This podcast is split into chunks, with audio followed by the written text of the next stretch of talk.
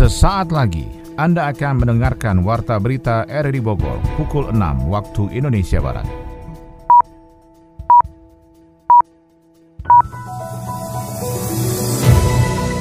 Selamat pagi, salam jumpa. Kami hadir kembali dalam Warta Berita edisi hari ini, Kamis 27 Januari 2023. Informasi ini juga turut disiarkan melalui audio streaming lewat RRI Play dan juga disiarkan lewat Radio Tegak Beriman Kabupaten Bogor, Jawa Barat dan Anda bisa akses di Spotify RRI Bogor. Berita utama hari ini adalah Presiden Jokowi menginstruksikan jajarannya mengambil tindakan tepat dalam masa transisi dari pandemi menuju endemi COVID-19. Pemenuhan gizi mulai ibu hamil menghindari anak dari stunting. Markus Gideon Kevin Sanjaya terhenti di babak 16 besar Indonesia Masters karena mengalami cedera. Saya Maulana Isnarto, inilah Warta Berita selengkapnya.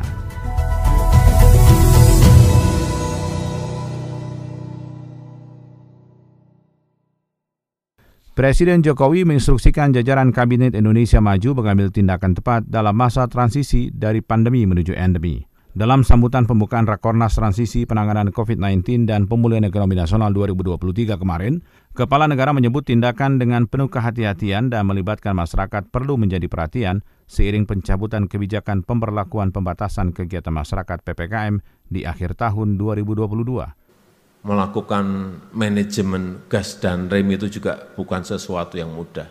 Begitu hitungan salah sedikit, ekonomi akan jatuh tetapi begitu gasnya terlalu kencang juga, pandeminya juga bisa naik. Itulah yang kita lakukan menjaga keseimbangan antara kesehatan dan ekonomi yang semuanya menekan manajemen negara. Tidak mudah. Dan yang keempat, kita harus melakukan keputusan dan cepat bertindak. Ini yang juga tidak mudah. Kecepatan bertindak sesuai dengan data-data lapangan yang ada tidak mudah. Karena data kita ini juga ketahuan semuanya. Pada saat pandemi kelihatan semua. Data kita ini enggak siap. Data di sini sama di sini beda. Kementerian ini dengan kementerian ini beda.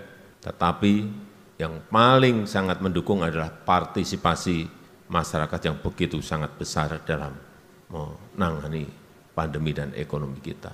Partisipasi inilah yang harus kita apresiasi kita hargai karena semua memberikan dukungan dunia usaha, masyarakat di bawah, semuanya bergerak semuanya.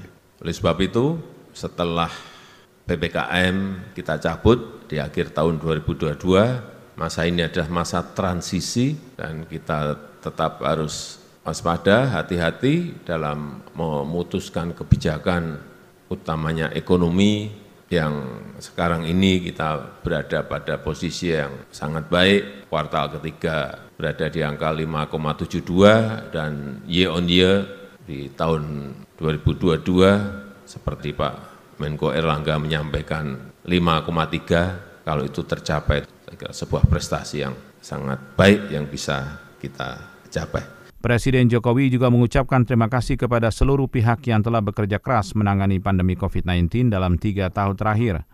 Presiden menyebut kebijakan makro dan mikro dalam penanganan pandemi COVID-19 menjadi salah satu kunci keberhasilan Indonesia dalam menangani pandemi COVID-19. Dinas Kesehatan Kabupaten Bogor memastikan angka kasus stunting di Kabupaten Bogor terus mengalami penurunan yang sebelumnya hampir 10 persen, kini tinggal 4,78 persen Laporan ini disampaikan Adi Fajar Nugraha.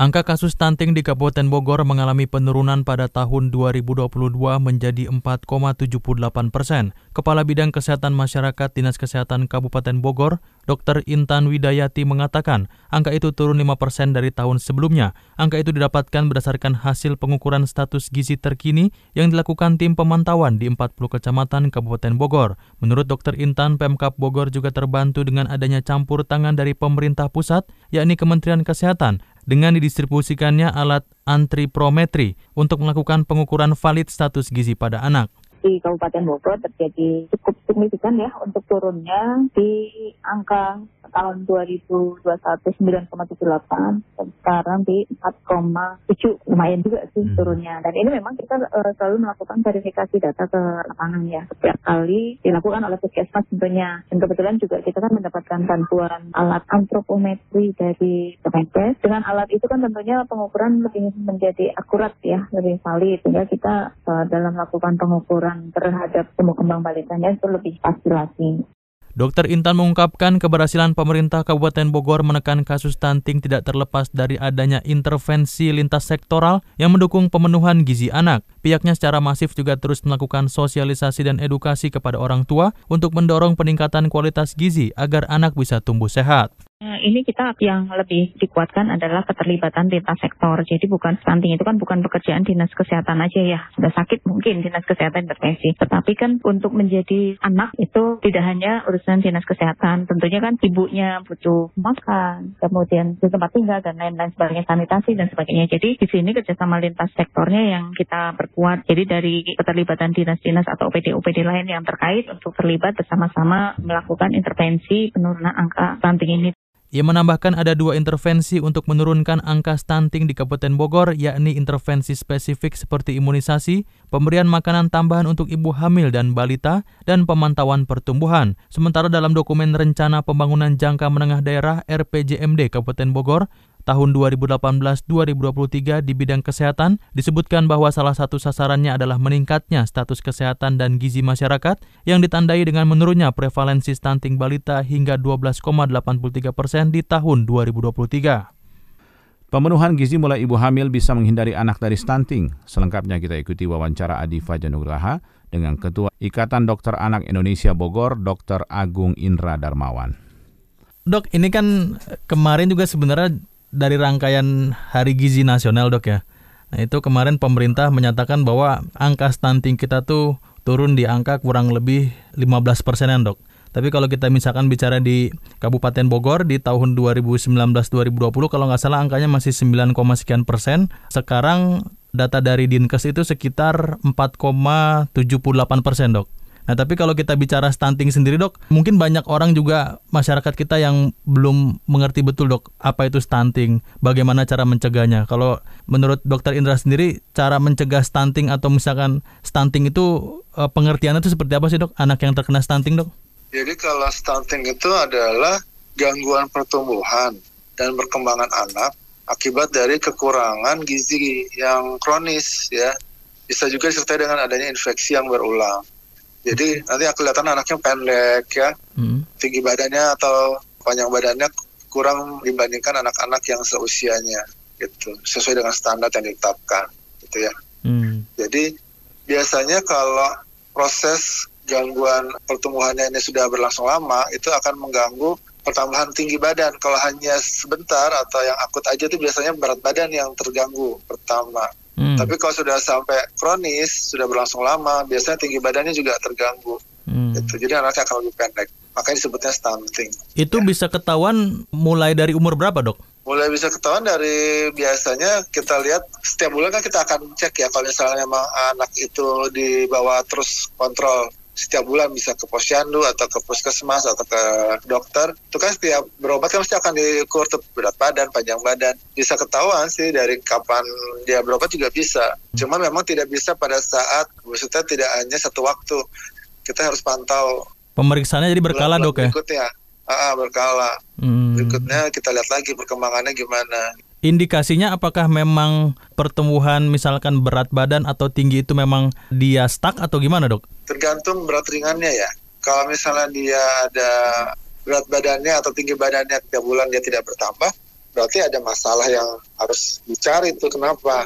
Hmm. Tapi kalau misalnya dia bertambah tapi juga sedikit, itu juga harus kita waspadai. Belum tentu anak yang beratnya naik terus itu normal karena kadang-kadang naiknya sedikit dari yang uh, seharusnya. Misalnya anak 0 sampai 6 bulan tuh kalau dia berat badannya kenaikannya harusnya sekitar 700 sampai 1 kg. Tapi kalau misalnya dia naiknya cuma 200 gram, 300 gram, berarti kan dia kurang. Naik sih dibandingkan bulan sebelumnya, tapi tidak mencapai yang seharusnya gitu. Dok, kalau kita misalkan bicara soal uh, faktor utamanya memang uh, stunting ini utamanya adalah soal kekurangan gizi, Dok ya? Gizi ya. Berarti kalau kita bicara pemenuhan gizi ini sebenarnya dimulainya dari saat mungkin si ibu lagi mengandung, lagi hamil itu juga memang harus diperhatikan dari situ, Dok ya? Harus dia sudah dimulai daripada saat ibu hamil memang. Hmm. Karena kalau misalnya ibu hamilnya juga status gizinya juga kurang, akan berdampak juga pada bayi yang dilahirkan. Hmm. Bisa bayinya prematur, bisa bayinya berat badannya lahir rendah. Nanti kesannya juga akan mengalami gangguan di perkembangan selanjutnya. Karena memang sejak hamil itu juga eh, pas pemeriksaan juga memang bisa kelihatan dok ya pertambahan bayi yang ada dalam perutnya berapa gram gitu dok ya? Bisa kelihatan dari USG kan kalau ke dokter kebidanan atau hmm. bidan yang berpengalaman tuh hmm. biasa mereka akan di USG kan. Nah itu kelihatan tuh berat badannya sekarang usia sekian, berat badannya udah udah berapa gitu ya. Iya yeah, iya. Yeah. Kalau misalnya dinilai berat badannya kenaikannya sedikit, berarti kan ibunya harus dipacu tuh makannya, ditambah porsinya, hmm. ditambah kalori sama proteinnya gitu ya, supaya tercapai kenaikan yang seharusnya. Gimana sih dok cara mencegah yang paling efektif untuk stunting ini bisa juga menjadi pemahaman masyarakat bisa dicegah sedini mungkin dok? Pertama kita harus uh, memberikan makanan sesuai dengan usia dan kebutuhannya ya. Jadi misalnya untuk bayi 0 sampai 6 bulan harusnya dapat ASI, kita berikan ASI sesuai dengan kebutuhannya. Kemudian kalau sudah lewat dari 6 bulan, kita bisa berikan makanan tambahan. Makanan tambahannya bisa mulai dari bubur susu, kemudian kita naikkan bertahap, bubur nasi sampai nasi tim dan akhirnya pada usia setahun dia bisa makan nasi biasa seperti keluarga. Kalau perubahan dari bentuk makanan maupun porsi makanannya itu sesuai dengan yang kita harapkan biasanya pertumbuhan juga akan bagus sesuai dengan yang standar yang kita berlaku ya. Tapi kalau misalnya eh, sudah kita berikan makanan yang bagus, cukup gitu ya porsinya. Tapi kalau kenaikan berat badannya nggak bagus juga, nah kita harus cari ada masalah yang lain nggak. Mungkin ada infeksi, infeksi kronis yang belum ketahuan. Misalnya ada TBC misalnya, atau ada uh, gangguan hormon bisa aja. Jadi uh, kita harus cari. Makanya perlu penimbangan setiap bulan pada anak-anak balita yang rutin ke posyandu untuk mengetahui anak ini pertumbuhan perkembangannya normal nggak sih gitu. Hmm. Terus sedikit mungkin dok untuk mengedukasi masyarakat kita yang e, memang ibu yang sedang hamil dok, sedang mengandung. Nah itu e, disarankan untuk mencegah tadi anaknya stunting dan mempunyai berat badan ideal saat memang melahirkan itu makanan yang disarankan apa dok? Jadi kalau untuk ibu-ibu hamil atau ibu-ibu yang mau hamil ya, jadi makan makanan yang bergizi dulu nih sebelum dia hamil supaya si ibunya kondisinya fit atau sehat pada saat hamil pertama. Kemudian kedua pada saat hamil berarti berarti kita harus makan makanan yang kandungan gizinya lengkap, proteinnya, lemaknya, karbohidratnya, kemudian multivitamin atau mineral sama vitamin juga harus ada. Sayuran buah-buahan juga harus dapat. Peran keluarga pun juga harus mendukung ya.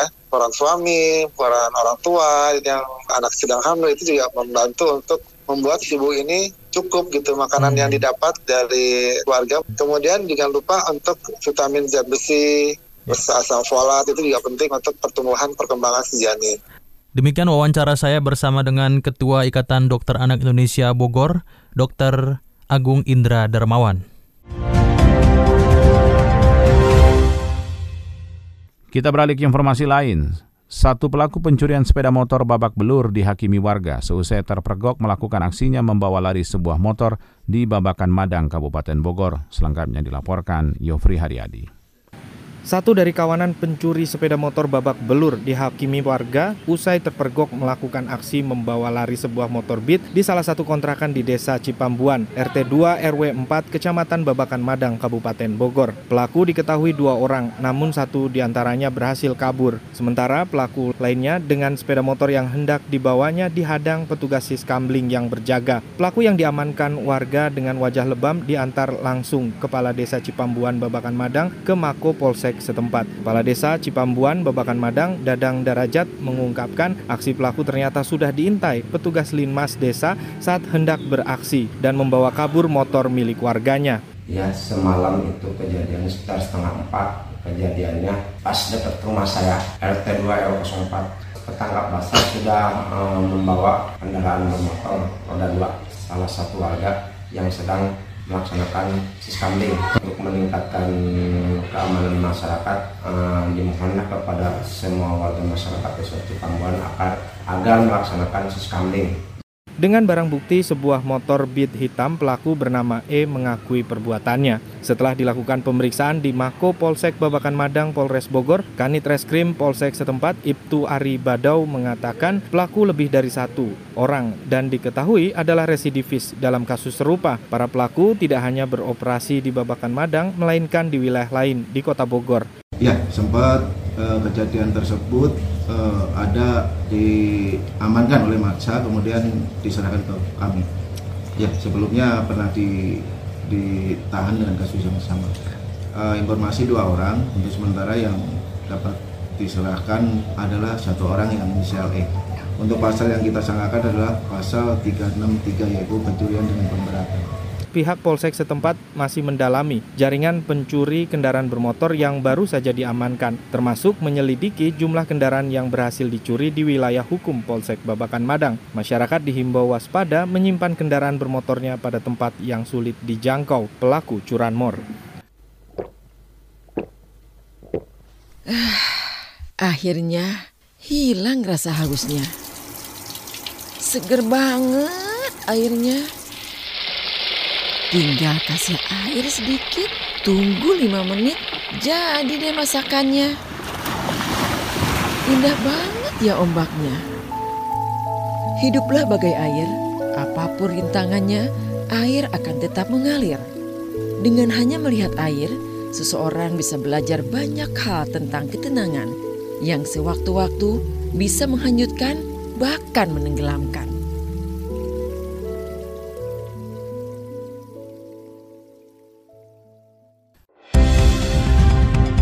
Anda tengah mendengarkan Warta Berita RRI Bogor. Badan Pengawas Obat dan Makanan Indonesia siap mendukung produksi jamu dalam negeri menjadi obat herbal terstandarisasi. Kita ikuti laporan Yofri Haryadi. Badan Pengawas Obat dan Makanan RI siap mendukung produksi jamu di dalam negeri menjadi obat herbal terstandarisasi sebagai bentuk kemandirian dalam bidang medis dan obat-obatan. Hal tersebut disampaikan Kepala BPOM RI Penny Lukito saat peluncuran obat herbal asam urat berbahan dasar lokal dengan merek dagang Biolurik di IICC Bogor. Terbitnya izin edar dan uji klinis BPOM dari hasil penelitian IPB University juga mendorong hilirisasi kampus atau universitas di Indonesia menopang produk massa dan industri di dalam negeri. Obat tradisional ya e, biolurik ini dan saya melihatnya ini ber, sangat berpotensi untuk terus dikembangkan menjadi salah satu obat berbahan alam ya kalau nanti kita tingkatkan dengan melalui uji klinik. Kita ingat bahwa kita ada Impres 6 2016 ya di mana pemerintah kita sebagai satu bangsa mempunyai visi untuk membangun kemandirian. Ya, pandemik semakin mengingatkan kita untuk kemandirian di bidang obat dan ini adalah salah satu potensi sebagai substitusi untuk obat e, biologi, obat berbahan natural, ya, obat berbahan alam asli Indonesia. Ya, jadi ini akan menunjang terus aspek kemandirian. Program saintifikasi jamu di PB University mentargetkan empat penyakit untuk diteliti, yakni asam urat atau gout, hipertensi, diabetes, dan hiperkolesterolemia. Peneliti biolurik dari FMIPA IPB University, Profesor Diah Iswantini mengungkapkan, Indonesia kaya akan keanekaragaman hayati untuk herbal dan obat-obatan. Kolaborasi antar peneliti, instansi, pemerintah, dan swasta, kemandirian dan kedaulatan obat di dalam negeri akan tercapai mendapatkan pendampingan secara intensif dan alhamdulillah sekarang produk kami yang sudah kami lakukan uh, sangat lama. Jadi kalau dilihat mungkin kalau untuk di hitung itu hampir 20 tahun. Tapi alhamdulillah walaupun kita sudah melakukan selama 20 tahun tapi ternyata alhamdulillah sudah berhasil dan mendapatkan izin edar dan saat ini sekarang sedang dalam evaluasi. Mungkin sebentar lagi sudah akan mendapatkan izin juga untuk protokol uji sehingga kami nanti akan meningkatkan produk uh, jamu tadi atau obat tradisional menjadi obat herbal terstandar. Penemuan formula anti gout oleh peneliti dari IPB itu pun telah mendapatkan penghargaan dari Kementerian Riset dan Teknologi dengan predikat anugerah kekayaan intelektual luar biasa dari pemerintah. Puluhan hasil riset obat herbal yang dihasilkan para peneliti IPB lainnya kini menunggu di BPOM RI untuk diuji klinis dan mendapatkan izin edar.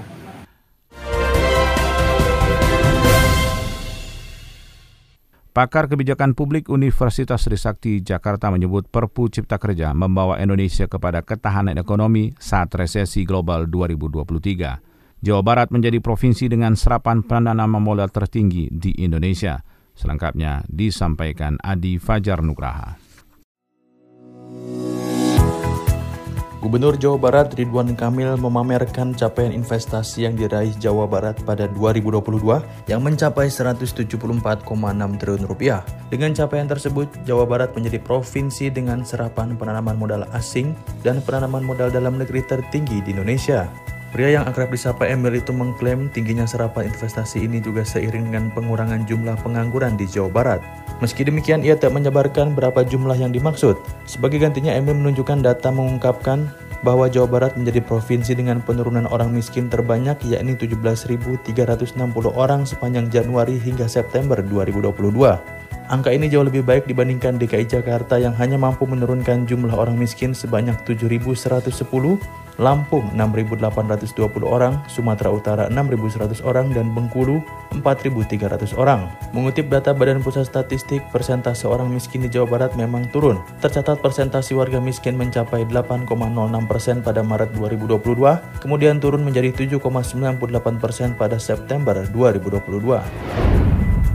Di tengah ancaman resesi global 2023, kabar baik datang menghampiri Indonesia menjelang penghujung tahun 2022. Indonesia masuk dalam 10 negara dengan ekonomi terbesar dunia versi Dana Moneter Internasional atau IMF sebagaimana termuat dalam World Economic Outlook edisi Oktober 2022. Hal tersebut merupakan landasan yang optimis untuk menghadapi resesi global yang diprediksi terjadi pada tahun 2023. Ancaman resesi global yang diprediksi bakal terjadi tahun 2023 itu disikapi dengan serius oleh Indonesia. Trubus mengatakan perpu ini akan membuat Indonesia siap menghadapi situasi geopolitik sebagai dampak dari invasi Rusia terhadap Ukraina. Indonesia membutuhkan investasi besar di tengah resesi tersebut. Salah satu yang harus diantisipasi adalah terhindarnya Indonesia dari kekosongan hukum yang merupakan landasan investasi yang membuat investor akan datang ke Indonesia. Pengamat kebijakan publik Universitas Trisakti, Trubus Rahadian Syah menilai peraturan pemerintah pengganti undang-undang atau Perpu nomor 2 tahun 2022 tentang cipta kerja sangat dibutuhkan untuk mengisi kekosongan hukum. Keberadaan Perpu menurut Trubus dapat menjawab tantangan yang akan dihadapi oleh Indonesia dalam menghadapi situasi global. Selain ancaman resesi global yang diprediksi bakal terjadi tahun 2023, Trubus mengatakan Perpu ini akan membuat Indonesia lebih siap menghadapi situasi geopolitik sebagai dampak dari invasi Rusia terhadap Ukraina. Seperti diketahui, Indonesia mencatatkan PDB sebesar 4,02 triliun US dollar sampai akhir tahun 2022. Posisi paling atas ditempati Tiongkok dengan besaran PDB 30 triliun US dollar. Di posisi kedua dan ketiga diikuti oleh Amerika Serikat dengan PDB 25 triliun US dollar dan India 11,6 triliun US dollar. Kemudian Jepang tercatat memiliki PDB sebesar 6,1 triliun US dollar, Jerman mencatatkan PDB sebesar 5,3 triliun US dollar dan Rusia 4,6 triliun US dollar. Sedangkan Brazil, Inggris, dan Prancis berada di bawah Indonesia.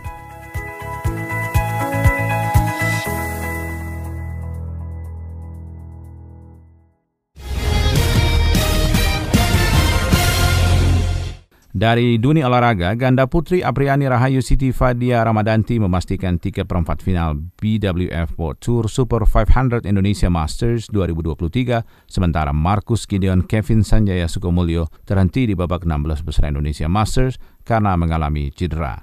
Pemerintah Kota Bogor masih menggratiskan penggunaan gelanggang olahraga masyarakat di Bogor Utara dan Bogor Selatan. Informasi selengkapnya akan disampaikan Ermelinda.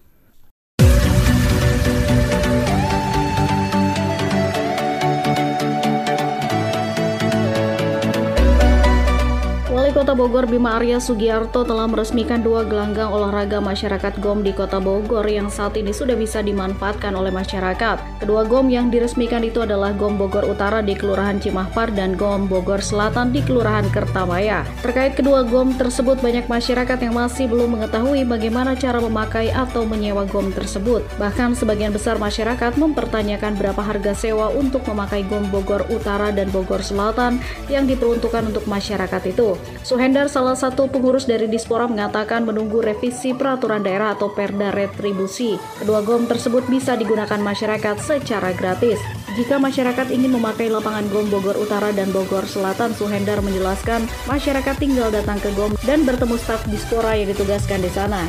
Jadi untuk antusiasme masyarakat terkait olahraga ya, saya perhatikan dari awal sampai sekarang alhamdulillah ramai dari semua venue ya, terutama venue bola mini soccer ya, alhamdulillah untuk jadwal sampai saat ini penuh hari Sabtu Minggu biasanya dari pagi sampai tutup itu antusiasis masyarakat itu cukup tinggi. Untuk fasilitas ya yang ada di GOM terutama wilayah Bogor Utara semuanya ada empat venue ya.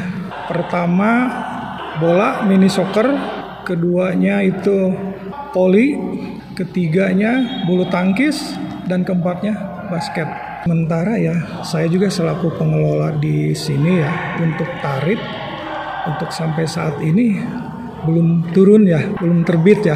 Kami juga pihak pengelola lagi menunggu dari pimpinan seperti apa nantinya gitu. Suhendar mengungkapkan harga sewa untuk lapangan voli, basket, dan bulu tangkis pihak Dispora akan mengacu pada harga sewa di Gor Pajajaran Kota Bogor nantinya. Selanjutnya Suhendar menuturkan kedua GOM tersebut akan ada pembangunan tahap kedua. Untuk GOM Bogor Selatan akan dibangun gor indoor, sedangkan untuk GOM Bogor Utara karena sifatnya minor akan dibangun tambahan tribun, tiang lampu, dan tambahan pagar lapangan basket serta pembenahan lainnya. Sementara itu Dinas Pemuda dan Olahraga Dispora Kabupaten Bogor memasukkan satu pengajuan pembangunan gelanggang olahraga masyarakat GOM pada tahun 2023 ini. Bahkan pembangunan GOM tersebut telah dimasukkan dalam rancangan pembangunan jangka menengah daerah atau RPJMD di tahun 2022. Kadispora Kabupaten Bogor Asnan mengatakan hanya ada satu GOM yang akan dikerjakan di tahun 2023 ini.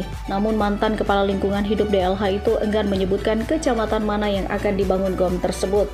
Ada beberapa usulan prioritas yang kita, kita laksanakan di tahun 2023. Salah satunya adalah untuk penuntasan eh, program Pancakarsa dan RPJMD salah satunya adalah membangun kemudian beasiswa Pancakala Sembali. Dan banyak usulan-usulan yang sudah masuk ke SPD yang menjadi kewenangan Dispora dari kecamatan. Kita untuk 2023 satu karena penuntasan target di RPJMD kita kurang satu. Tapi mudah-mudahan kalau terlihat anggaran bisa nambah ya Pak bisa kegiatannya di tahun 2021 hmm. kemarin tapi untuk dilanjutkan di tahun 2023 ini lanjutan gitu. karena kan kemarin di tahun kemarin ada sedikit masalah Selain itu, Asnan juga mengatakan Dispora kembali akan mendorong rencana pembangunan akuatik yang sudah diusulkan sejak lama karena menurutnya detail engineering design atau DED rencana pembangunan akuatik ini sudah ada dan diserahkan ke pemerintah daerah.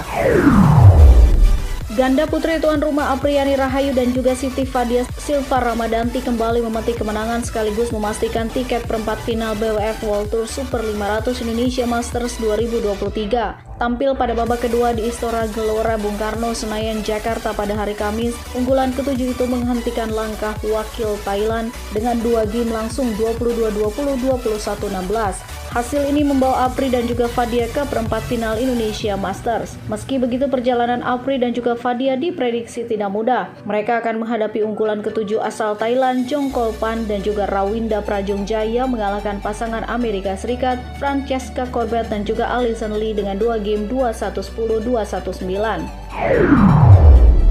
Langkah Marcus Fernaldi Gideon dan Kevin Sanjaya terhenti di babak 16 besar Indonesia Masters 2023. Di nomor tunggal putra, Chico Aura Dwi Wardoyo lolos. Marcus Kevin menghadapi pasangan Cina, Liu Yuchen dan juga Ol Xuan Yi pada pertandingan di Istora Senayan, Kamis 26 Januari 2023. Mantan ganda putra nomor satu dunia itu memutuskan mundur di game ketiga dalam kedudukan 21-19, 8-21, 6-11 karena Marcus Marcus diduga mengalami cedera. Kemudian Chico Aura Dwi Wardoyo yang mengalahkan Lo Kian Yu dengan dua game langsung dengan skor akhir 21-18, 21-15. Kemenangan ini meloloskan Chico ke perempat final untuk berjumpa pebulu tangkis Kanada Brian Yang. Pada awalnya Chico tidak kesulitan menghadapi Loh Kion Yu di awal game pertama. Meski begitu Loh Kion Yu lantas menyusul untuk menyamakan skor menjadi 13-13. Pertandingan berlangsung ketat setelahnya. Namun Chico kemudian mendulang 3 poin berturut-turut untuk menandai kemenangan di game pertama. Game kedua lebih mudah bagi Chico Aura Dwi Wardoyo. Chico ngebut meninggalkan Loh Kion Yu setelah memimpin 11-5. Chico butuh 8 match point sebelum menutup perlawanan Loh dengan skor 21-15.